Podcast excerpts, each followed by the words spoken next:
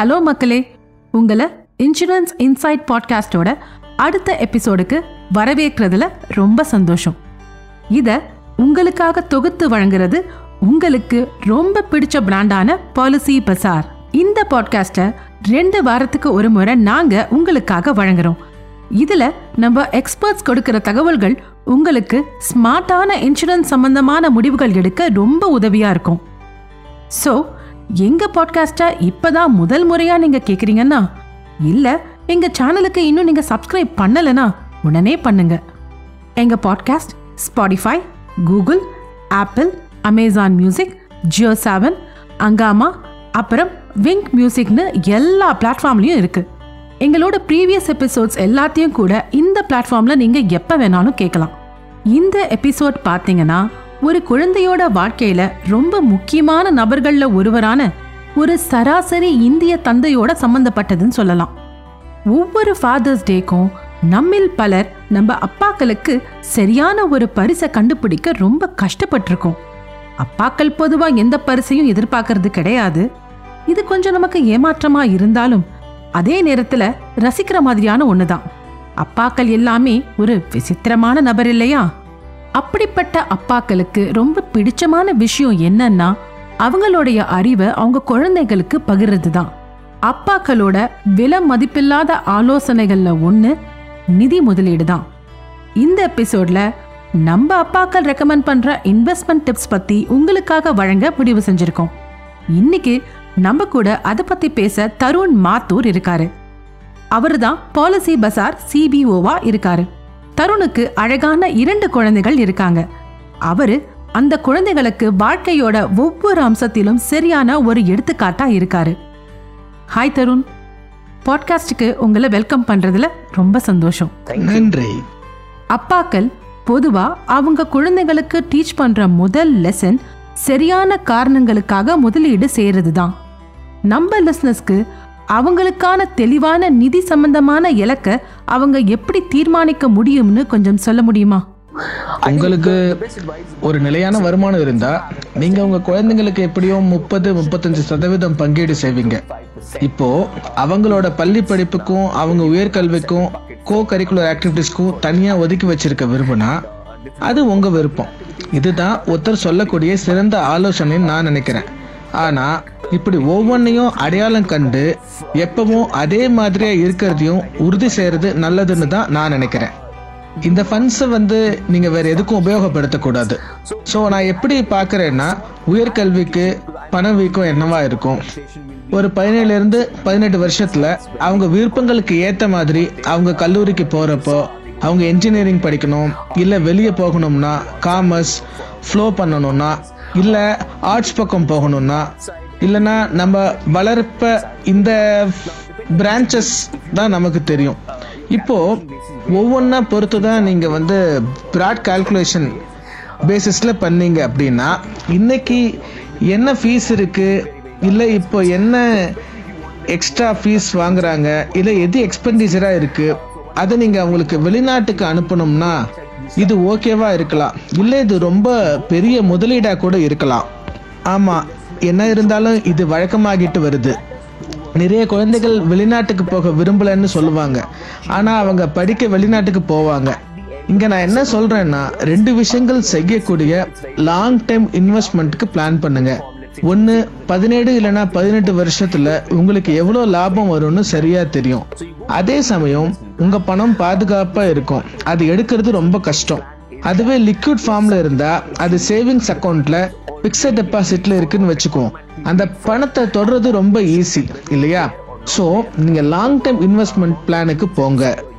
Long time investment பிளானோட அடுத்த நன்மை என்னன்னா உங்களுக்கு ஏதாச்சும் ஆச்சுன்னா ப்ரீமியம் ஏற்கனவே பே ஆகிடும் இல்லை ஆட்டோமேட்டிக்காக பே ஆகிடும் ஸோ அதனால நீங்கள் இருந்தாலும் இல்லைனாலும் நீங்கள் ஒதுக்க நினைச்ச மொத்த அமௌண்ட் இல்லை உங்கள் கோல் அச்சீவாக இருக்கும்.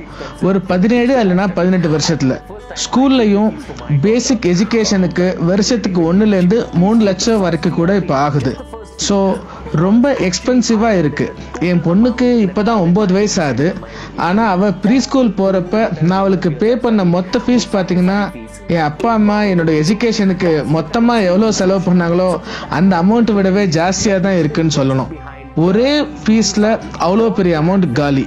ஸோ இப்படி தான் இன்றைக்கி பண வீக்கம் இருக்குது ஸோ நான் என்ன ரெக்கமெண்ட் பண்ணுறேன் அப்படின்னா மியூச்சுவல் ஃபண்ட்ஸ் இல்லைன்னா பிஸ்னஸ் இன்வெஸ்ட்மெண்ட் பண்ணணும். அதில் நீ எதில் நீங்கள் இன்வெஸ்ட் பண்ணால் அஞ்சு இல்லைன்னா ஏழு வருஷம் வச்சுக்குவோம். அஞ்சுலேருந்து ஏழு வருஷத்தில் உங்களுக்கு பணம் திரும்ப கிடைச்சிரும். ஸோ எந்த இன்வெஸ்ட்மெண்ட் ரொம்ப முக்கியம்னு தான் நான் நினைக்கிறேன். அப்புறம் அடுத்து என்னன்னா உங்களுக்கு கொஞ்சம் தங்கம் சேர்த்து வைக்கணும்னு நினைக்கிறீங்கன்னு வச்சுப்போம். ஏழு பதினாலு இல்லை இருபத்தோரு வருஷம் அப்படி பிரித்து வச்சுக்கலாம். யாராவது டென்னிஸ் இல்லை ஃபுட்பால் இல்லை கிரிக்கெட் பிக் பண்ணா ஏன் இந்த ஃபண்ட்ஸில் தேவையானது அடுத்த லெவலுக்கு போகிற டைமாக இருந்தாலும் சரி. நான் பேசிக் இன்ஃப்ராஸ்ட்ரக்சர் இல்லைன்னா அவங்களுக்கு ஒரு கிரிக்கெட் கிட் அல்ல ஏதாவது ஒன்று செஞ்சு கொடுக்கணுங்கிறத பற்றி பேசலை. நான் அவங்க சிட்டியை விட்டு வெளியே போகணும் இல்லை நம்ம மாநிலத்தை ரெப்ரசன்ட் பண்ணணும் இல்லை அவங்களுக்கு ஸ்கூலில் அந்த மாதிரி எதுவாக இருந்தாலும் உங்களுக்கு கொஞ்சம் ஃபண்ட்ஸ் தேவைப்படும் தான் நான் நினைக்கிறேன். ஃபிக்ஸட் டெபாசிட்டில் நல்லா இருக்கும் மியூச்சுவல் ஃபண்ட்ஸ் நல்லா இருக்கும்னு நினைக்கிறேன். ஷார்ட் டைம் இன்சூரன்ஸ் பிஸ்னஸ் ரொம்ப பெஸ்ட்டுன்னு தான் நான் நினைக்கிறேன். ஏன்னா அதை யூஸ் பண்ணலைன்னா பணம் சேர்ந்துக்கிட்டே போகும் ரொம்ப பாதுகாப்பாகவும் இருக்கும். ஓகே ஸோ ஒருத்தர் அவரோட நிதி சம்பந்தமான இலக்கு அடைய கண்டிப்பாக இந்த டிப்ஸ் ரொம்ப உதவியாக இருக்கும். தருண் மக்கள் பொதுவா பணத்தை அவங்க சேவிங்ஸ் அக்கவுண்ட்ல வச்சுக்குவாங்க. ஏன்னா சரியான இன்வெஸ்ட்மெண்ட் எதுன்னு தெரியாம குழம்பி இருப்பாங்க. ஸோ பணம் பாதுகாப்பா வளர்ந்துகிட்டே இருக்கிறதோட நம்மளும் எந்த வருத்தமும் இல்லாம இருக்கிற மாதிரியான டாப்பான அப்பாக்களால அங்கீகரிக்கப்பட்ட கோல்டன் ரூல்ஸ் பத்தி நம்ம லிஸ்னஸ்க்கு கொஞ்சம் சொல்ல முடியுமா? என்ன கேட்டிங்கன்னா சேவிங்ஸ் அக்கௌண்ட்ல பணம் வச்சுக்கிறது ரொம்ப அற்பமான விஷயம்தான். நீங்க டயப்பர் வாங்க போகிறப்ப உங்கள் காரை ஆனில் வச்சுட்டு போகிற மாதிரி தான் ஸோ அதுதான் ரொம்ப மட்டமான ஒரு இன்வெஸ்ட்மெண்ட்டு நான் சொல்லுவேன். நீங்கள் என்ன பண்ணணும்னா ஒன்று ரிசர்ச் பண்ணுங்கள் அப்போது உங்களுக்கு நீங்கள் எதில் இன்வெஸ்ட் பண்ணுறீங்களோ அதில் கம்ஃபர்டபுளாக இருக்கும். அதுதான் ரொம்ப முக்கியமான விஷயம். சிலர் சொல்லுவாங்க நீங்கள் ஹை க்ரோத் பிளானில் அதுக்கு தான் போகணும். உங்களுக்கு இருபது பர்சன்டேஜ் வந்து ரெட் ஆஃப் இன்ட்ரெஸ்ட் கிடைக்கும். இல்ல சிலர் சொல்லுவாங்க இல்ல இல்ல ரொம்ப செக்யூர்டா வச்சுக்கோ. அஞ்சு அஞ்சரை பர்சன்டேஜ் போ அப்படின்னு சொல்லுவாங்க. இது பொதுவா ஒரு இண்டிபெண்ட் சாய்ஸ்ன்னு தான் நான் சொல்லுவேன். கம்மி ஆனா நிறைய சம்பளம் வாங்குறதுக்கும் ஹை க்ரோத் பிளான் நல்லா இருக்கணும்னு நான் சொல்லுவேன். அது கம்மியாக இருக்கும் ஆனால் நிலையான சம்பளம் வாங்குறவங்களுக்கு ஹை க்ரோத் பிளான் நல்லா இருக்கும் அப்படின்னு தான் என்னோட ரெக்கமெண்டேஷன் ஹாரிசான்ஸ் பார்த்தீங்க அப்படின்னா யூனிட் லிங்க்டு இன்வெஸ்ட்மெண்ட் பிளான்ஸ் இல்லை மார்க்கெட் லிங்க்டு பிளான்ஸ் ரொம்பவே ஆபத்தானதுன்னு மக்கள் பயப்படுவாங்க. ஆனால் அது அப்படி இல்லை. நீங்கள் கடந்த முப்பது வருஷத்தில் ஏதாவது ஒரு டைம் பிக் பண்ண இல்லை ஏதாவது ஒரு பத்து வருஷ பீரியடை பார்த்தீங்கன்னா மார்க்கெட்ஸில் ரிட்டர்ன் மட்டும்தான் கொடுத்துருக்கும். ஸோ ஷார்ட் டேர்மில் உங்கள் இன்வெஸ்ட்மெண்ட் மேலே இல்லை கீழே போகலாம் ஆனால் பத்து வருஷத்தில் பார்த்தீங்கன்னா மார்க்கெட் யாரையுமே தோக்கடிச்சதில்லை. அப்போ தான் எக்கனாமிக்ஸ் வளரும். கிராஸ்ட் எக்னாமிக்ஸ் கூட இது ஒன்றும் அவ்வளோ மோசம் இல்லை. ஸோ நீங்கள் நம்ம எடுத்துக்கணுன்னா சேவிங்ஸ் அக்கௌண்ட்டில் வைக்கிறதுக்கு பதில் ஃபிக்ஸட் டெபாசிட்டில் பத்து இல்லை இருபது வரை இன்வெஸ்ட் பண்ணுங்கள் அப்போது உங்களுக்கு லிக்விடிட்டி இருக்கும். அடுத்த முப்பதுலேருந்து எழுபது பர்சன்ட் வரை இன்சூரன்ஸ் பிளானில் போடலாம். சரியா? ஆனால் நீங்கள் மீடியம் டைம் லாங் டேர்ம் ரெண்டுலேயுமே இன்வெஸ்ட் பண்ணுற மாதிரி பார்த்துக்கணும். ஆமாம் ஷார்ட் டேர்ம் இன்வெஸ்ட்மெண்ட் நீங்கள் பண்ண மாட்டீங்க. இந்த தகவலை எங்களோட பகிர்ந்துகிட்டதுக்கு ரொம்ப நன்றி தருண். அடுத்து ஒரு அப்பாவா அவர் குழந்தைக்கு இன்வெஸ்ட்மெண்ட் தொடர்பான தவறான புரிதல்கள் அப்புறம் தவறுகள்னு பொதுவா வார்ன் பண்ற விஷயங்கள் என்னென்ன? மார்க்கெட்ல ஆமா நிறைய வித்தைகள் அப்புறம் திட்டங்கள் இருக்கு. சரியா எனக்கு பிடிச்ச ஒன்றை நான் ஷேர் பண்றேன். ஒருத்தர் வந்து உங்களை வந்து கேட்குறாரு நீங்க ஒரு ஹிந்துவா நானும் ஆமான்னு சொல்றேன். அதுக்கு அவங்க சொல்றாங்க உங்களுக்கு தெரியுமா ரீபர்த் அதாவது மறுபிறவினா என்னன்னு சொல்லுவீங்க.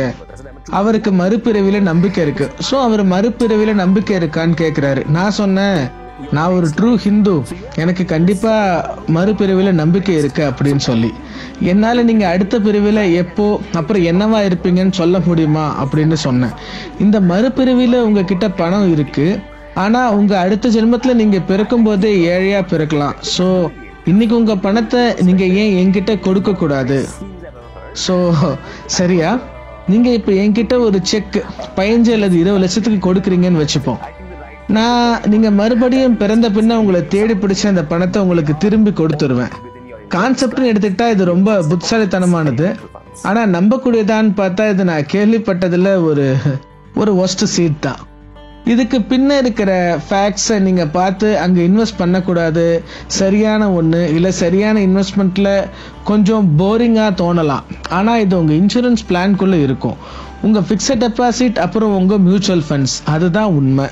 சூப்பர் இது நம்ம லிஸ்னஸ்க்கு சரியான இன்வெஸ்ட்மெண்ட் பண்ண ரொம்ப உதவியாக இருக்கும். என்னோட அடுத்த கேள்வி. மக்கள் நம்புற ஆனா மில்லியனல் அப்பாக்கு சிறந்த யோசனையா இல்லாத ஏதாச்சும் ஏஜ் ஓல்ட் இன்வெஸ்ட்மெண்ட் பிளான்ஸ் இருக்கா? அவங்களுக்கான உங்க அட்வைஸ் என்னவா இருக்கும்? இல்லை இதை நான் ஒரு சீரியஸான சப்ஜெக்டாக நான் ஆக்க விரும்பல. நம்ம நாட்டில் பாதுகாப்பு குறைவாக தான் இருக்குன்னு நான் நினைக்கிறேன். அப்பாக்கள் புரிஞ்சு அவங்க டெத் பற்றி உள்ளதை உள்ளபடி பேசணும். இதை பேசுறதுக்கு சோகமான விஷயம்தான். ஆனால் இது நடந்துக்கிட்டு தானே இருக்கு. இப்போ நீங்கள் சம்பாதிக்கிறீங்கன்னா ஒரு மாதத்துக்கு ஐம்பதாயிரம்னு வச்சுப்போம். அது உங்கள் குடும்பத்துக்கு போகுது. ஆனால் நீங்கள் நாளைக்கு இல்லை உங்ககிட்ட பத்து லட்சம் சேவிங்ஸ் இருக்குன்னு வச்சுப்போம். அந்த பத்து லட்சத்தை வச்சு உங்கள் குடும்பம் எவ்வளோ நாள் சமாளிக்க முடியும்னு நினைக்கிறீங்க? ஒரு மாதத்துக்கு ஐம்பதாயிரம் சரியா? அப்போ ஒரு வருஷத்துக்கே ஆறு லட்சம் செலவாயிடும். அப்போ உங்ககிட்ட இருக்கிறது பேசிக்காக ஒன்றரை வருஷத்துக்கு ஓடிடும் சரியா? அதுக்கப்புறம் என்ன ஆகும்? உங்கள் குடும்பத்தை நீங்கள் கடனில் விட்டுட்டு போவீங்களா? அதுவும் ஸ்ட்ரெஸ்ஸோட உங்கள் குழந்தைங்க அவங்க ஸ்கூல் மாற்றுவாங்களா இல்லை அப்படிங்கிறதால அவங்க பப்ளிக் ஸ்கூலுக்கு போக தொடங்கணுமா? உங்கள் மனைவி தான் உங்கள் குடும்பத்தை சுமக்கணுமா? இறப்பை பற்றி பேசுறது ஒன்றும் டே பூம்லாம் இல்லைங்க. கவர் பண்ணுறதுக்கு நம்ம எல்லாமே பண்ணுறோமா உங்கள் குழந்தைங்க இருக்குது உங்கள் பொறுப்புகள் இருக்குது உங்களுக்கு பொறுப்பு இல்லைன்னா நீங்கள் அப்பா ஆகாதீங்க. இது ரொம்ப சிம்பிள் இப்போ நீங்கள் இருக்கிறதால ப்ரொடக்ஷன் பிளானில் இன்வெஸ்ட் பண்ணுங்க. இல்லையா? நீங்கள் இறந்த பின்ன உங்கள் குடும்பத்தாருக்கு சில சொத்துக்கள் இருக்கிற மாதிரி பார்த்துக்கணும். நீங்கள் அந்த பணத்தை யூஸ் பண்ண கிரேட் அந்த பணத்தை லூஸ் பண்ணுறது கிரேட் ஸோ எந்த மாதிரி பணத்தை நான் லூஸ் பண்ணுறேன் நான் வாழணும் அவங்க கூடவே நான் இருக்கணும் நான் அவங்க வளர்றதை பார்க்கணும் என்னோட பொண்ணோட திருமணத்துக்கு நான் அவ கூட இருக்கணும் அவ பட்டம் வாங்குறதுக்கு நான் அவ கூட இருக்கணும் என்னோட பையன் முதல்ல காலேஜ் போனால் நான் அவனோட பட்டமளிப்பு விழாவை பார்க்கணும். இப்படி ஏகப்பட்டது மனசில் இருக்கும். அது ஓடிக்கிட்டே இருக்கும். ஆனா நீங்க இல்லைன்னா என்ன ஆகுன்றத யோசிச்சு பார்க்க மாட்டீங்க. ஸோ என்னோட முதல் கோரிக்கை என்னன்னா உங்க குடும்பத்தை பாதுகாத்துடுங்க. அதுக்கு நீங்க ஒரு ப்ரொடக்ஷன் பிளான் தான் வாங்கணும். நீங்க உயிரோடு இருந்தா இன்வெஸ்ட்மெண்ட்ஸ் பண்ணலாம். ஆனா நீங்க இறந்த பின்ன உங்க குடும்பம் என்ன ஆகும்? அவ்வளவுதான். இதை ஷேர் பண்ணதுக்கு ரொம்ப நன்றி தருண். கடைசி கேள்வி. உங்களுக்கு உங்க அப்பா டீச் பண்ண ஏதாச்சும் ஒரு இன்வெஸ்ட்மெண்ட் டிப் பத்தி நம்ம லிஸ்னஸ்க்கு சொல்றீங்களா? உங்க குழந்தைகளுக்கு நீங்க டீச் பண்ற இந்த இன்வெஸ்ட்மெண்ட் டிப்போட ஏதாச்சும் அப்டேட்டட் வெர்ஷன் இருக்கா? இப்போ இருக்கிறது மாதிரி முன்ன இல்லைனாலும் என்னோட அப்பா ஒரு அட்வைஸ் பண்ணுவாரு. அது வாரன் பாஃபட் கிட்ட இருந்து கத்துக்கிட்டாருன்னு நான் நினைக்கிறேன். அது என்னன்னா நீ செலவு பண்றதுக்கு முன்ன சேர்த்து வைக்கணும். அதே மாதிரி சேர்த்து வச்சிருக்கிற முன்ன செலவு பண்ணக்கூடாது. அது இப்பவும் ரொம்ப பொருந்தும். நான் நல்லாவே செலவு பண்ணுவேன். நான் வேலை செய்ய தொடங்கின காலத்துல என்னால் எதுவுமே சேமிக்க முடியலை. ஒரு பெரிய விபத்துக்கு பின்ன தான் எனக்கு புரிஞ்சது பணம் இல்லைன்னா என்ன ஆகும்னு. இது எல்லோருமே ஃபாலோ பண்ணுறது அவசியம்னு தான் நான் நினைக்கிறேன். உங்களுக்கு என்ன வருமானமாக இருந்தாலும் சரி பத்தாயிரம் இல்லை இருபதாயிரம் வருமானம்னா அப்போ நீங்கள் ஐஃபோன் வாங்குறத விட்டுட்டு நார்மல் ஃபோன் வாங்குங்க. அப்போவும் உங்கள் ஃபோனில் மீம்ஸ் பார்க்கலாம் சேட் பண்ணலாம். ஆனால் அதெல்லாம் விட ரொம்ப முக்கியம் என்னென்னா கொஞ்சம் பணத்தை ஒதுக்கி வைங்க.